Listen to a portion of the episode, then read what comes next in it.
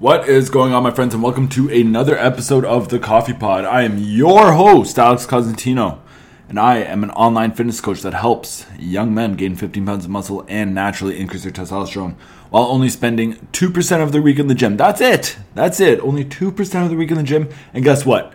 You also get to eat a delicious, flexible, high fat diet. Ain't that great? This episode is brought to you by Maximal Coffee Co. The coffee with some muscle infused with vitamin D, zinc, and electrolytes to help you reach your fitness goals.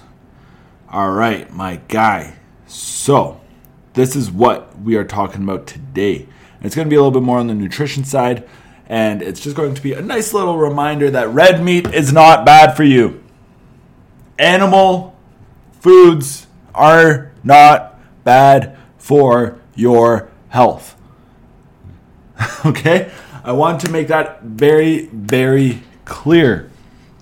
Red meat is not bad for your health. This is where things get misconstrued. Misconstrued? Is that a word? Or is it just construed? Miscon mis misconstrued. Construed. Uh I don't know. This is where people get confused and mix it up.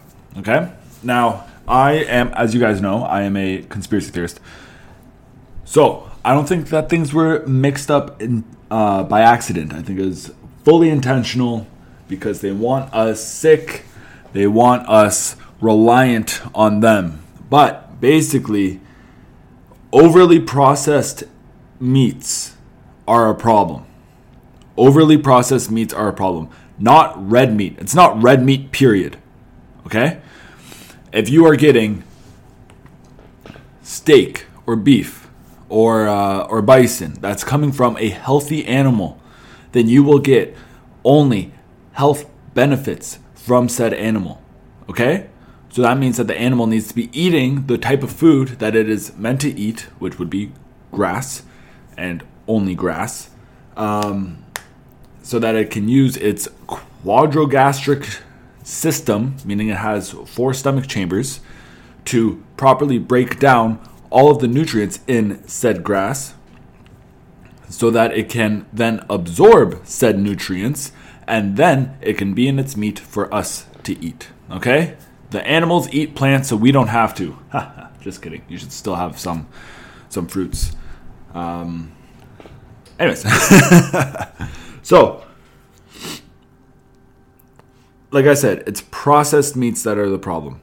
It's deep fried shit. It's overly processed stuff that's going through all these, you know, like really factories basically um, to package this shit. So, when you are having real meat that's coming from a real animal and you know exactly what is in that meat, then in that case, you have nothing to worry about in terms of your health, including cholesterol. Now, th- yes, there is cholesterol in there. However, your body is actually going to utilize that cholesterol rather than allowing it to build up in the form of plaque in your arteries. Okay?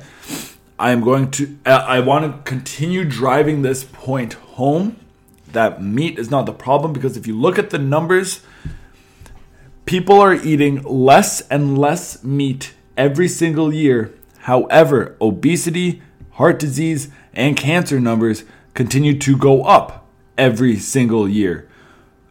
Steak is not a carcinogen. I don't know where, like, what are you even talking about? Anyways, we're going to now narrow in onto cholesterol just for a second um, because this is sort of the main attack that meat ends up getting. It's the, it's that evil cholesterol cholesterol is actually beneficial. It does play a role in our systems. It is necessary for a few processes. Processes. Is it processes? I've heard some people say processes instead of processes. Processes. It is necessary for a few few processes. Uh, not that doesn't sound good. Man, I am having trouble speaking today. Wow. I need to go have some bison liver.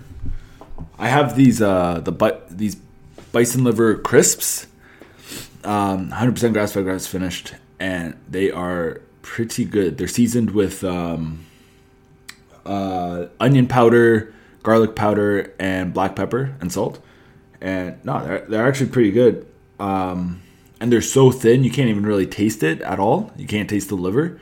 Um, only if you start having a few, then you start to get that liver taste at, towards the end. But yeah, like it's it's actually good. Anyways, sorry. As I was saying, um, so cholesterol is necessary for a few processes in the human body. Mainly these four that I'm about to name. They build this. It builds the structure of your cell membranes. Okay, so the thing that encloses everything inside the cell together is built by cholesterol. Okay? That means it's necessary for you to be alive. You need, okay? Um, as well as hormonal processes such as, drum roll please, testosterone. That's right. You require cholesterol in order to produce testosterone. Cholesterol is also required for building muscle as well as burning fat. That's right. It is necessary for your metabolism to work efficiently, and it is also essential for your body to be able to produce vitamin D, which is also incredibly important for so many more things within the human body, including metabolic health again, um, as well as your immune system and just your overall health. Vitamin D is so incredibly important. And then also this one that I'm just reading off of the internet right now. I didn't know this until now. Uh, produces bile acid. Um, so bile is produced in your gallbladder, which basically just helps your body to uh, digest fats and absorb those important nutrients rather than storing everything or expelling of it. Okay, so bile is required for um, that form of digestion, which is apparently produced by cholesterol. Now we know. Isn't that crazy? So, now when we look at cholesterol and it, if you get your blood work done so that you can find out what your cholesterol levels are, then you will see that there's two numbers, okay? There's your LDL and your HDL. The actual numbers doesn't really matter as much. What matters more is the ratio between the two, okay? So you want that LDL to HDL ratio to be 5 to 1 or below 5 to 1. Okay, that's the ratio that we want it to be at. Ideally, you're going to be somewhere closer to that 3 to 1 or 4 to 1. Um, I think if you were to Google it, it would probably say like it would probably say three to one or like three and a half would be um, the perfect ratio. Um, but again, so that that means that the actual numbers don't really matter. So when you consume said cholesterol, both numbers might rise as long as they're both rising at the same ratio. Then it's okay. You don't have to worry about that. It's only when that ratio starts to go off and that LDL starts to go up too high. That's when it becomes a problem. Okay? So I hope that this episode was helpful for you guys. I hope that we are able to break down a couple of myths or misconceptions that you might have had about animal meat um, and about cholesterol. And I hope that you guys are now able to go and eat fully nutritious food, highly bioavailable food, um, good quality food, um, real food.